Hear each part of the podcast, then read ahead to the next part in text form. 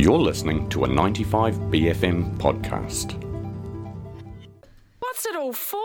Various artists. Thriving at Crossroads is an ongoing University of Auckland study that's inviting young intersectional members of ethnic minorities to create art reflecting their experiences living in Aotearoa. The study will take place through workshops from July through to October, allowing participants to gain access to creative freedom, mentors and resources, professional art spaces, koha for their time, and food provided during workshop days. If you or someone you know is aged between 16 to 24, identifies as Asian, Latin American, African, or Middle Eastern, and also identifies as a part of another minority group like being queer or trans or a part of a religious minority, you can apply over the next week to take part in what is an incredible project. I had a chat with researcher Renee Liang to chat about the project, starting off by learning more about what the study's been like so far.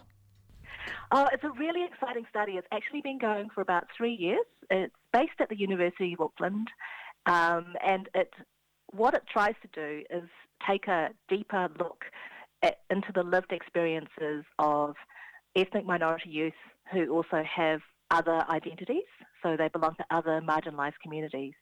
What is the purpose of the study? Where did its origins come from for you?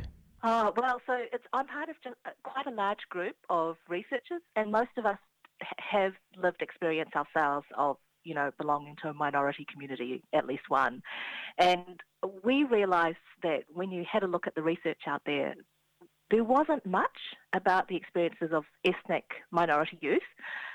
And in, in particular, the group that was missing were the, the youth that also had many, uh, you know, young people don't just have one identity, they usually live in sort of multiple identities and they move between them through the day. And we really didn't know much about that or how it affected people's lives and their health. So, what has the study looked like so far over the past three years? Well, so this is the last phase of the study. So, phase four is when we're doing the creative phase, and that's the phase that's currently open to recruitment.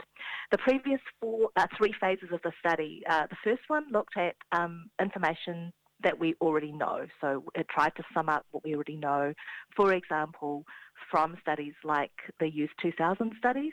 So this was when we, you know, surveyed around 7,000 high school students and looked at, um, you know, asked them lots of questions about their lives, uh, including how they felt about themselves and also how they interacted with various services. And so we we realised from looking at that that absolutely the experience of many ethnic youth did stand out, um, as did the experience of, say, young people who were living with uh, different gender identities or different sexualities. And so there comes across this idea that actually, you know, as a young person moves through their lives, you know, they're actually, it's not, you can't just look at them and see, say, an Asian person or a Middle Eastern person and, and sort of, you know, look at their needs based on just that. You have to look at their needs based on who they really are, all the different identities that make that person up, and also how they got there and where they might go. And so this study attempts to start to capture what that is through a range of modalities.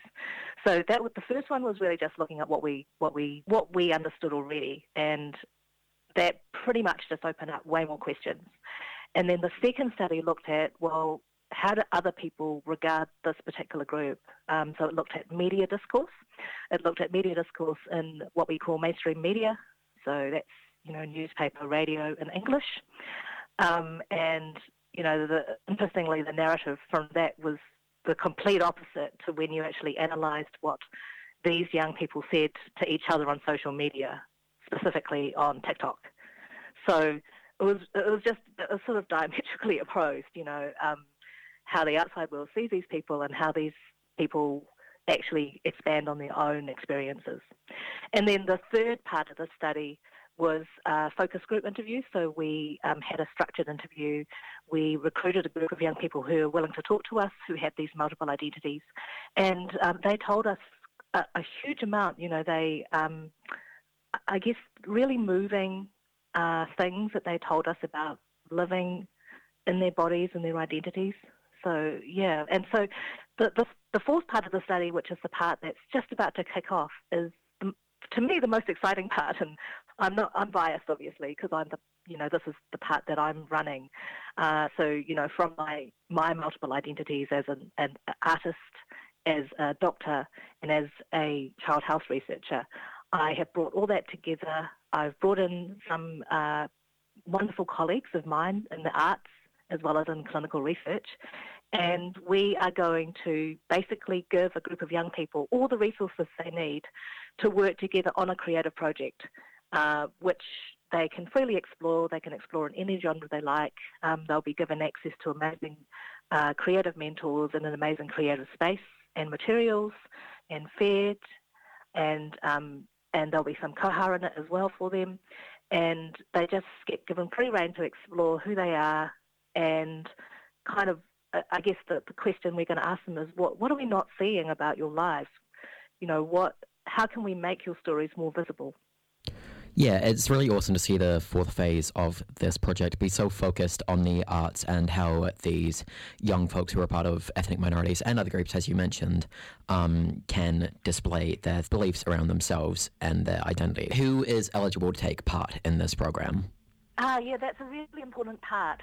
So we have a, a number of, uh, I guess, sort of, I guess, uh, four conditions. Um, so the first is that you have to be aged between 16 to 24. The second is that you identify as an ethnic minority young person, and um, that's very technical. So essentially, if you identify as Middle Eastern, Latin American, African, or Asian, and um, you know, and that can be part identify as well, and then also you need to identify as having a, an additional minority ident- identity. For example, you know, being in a religious, feeling uh, like you're living in a religious minority, or you're living with a disability, or uh, you know, you you otherwise feel on the outer from your ethnic community, and that is self-identified. The fourth condition, and this is, uh, you know, the, the this is this is just related to our budget, is that we would like young people to be based within Tamaki Makaurau, Auckland.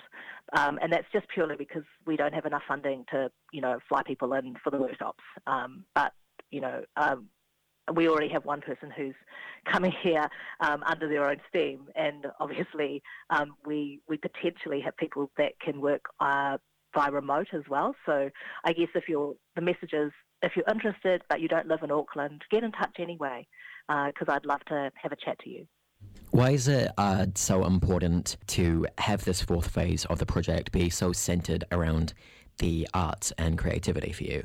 I mean, I've I've done arts all my life, but I guess um, I've also done a lot of science. And to me, even though the two things are intimately related, the arts allows you to dive in deep, swim through all the layers, move uh, in lots of different unexpected directions. And it is those unexpected and innovative directions that that's what we're looking for. We're looking for the things we haven't thought of as, you know, boring adult researchers. We're wanting young people to kind of partner with us. They can drive this part of the study themselves. That's why there's so much freedom. Um, I've, I've tried the best my best to sort of not make any limits on where people go. So there's no limits on what they explore. There's no limits on um, whether or not they come with come up with a so-called output. There isn't that pressure there. It's pretty much just free exploration. Um, and that being said, if people do sort of move towards a goal and come up with a play or you know, like a poetry book or an art exhibition, then at the end of the study we will do our very best to connect them in with the community so that they can take it further. Because of course, I'm I and the creative mentors are all part of the current arts community in Auckland, and so you know we're always obviously always looking for new talent as well.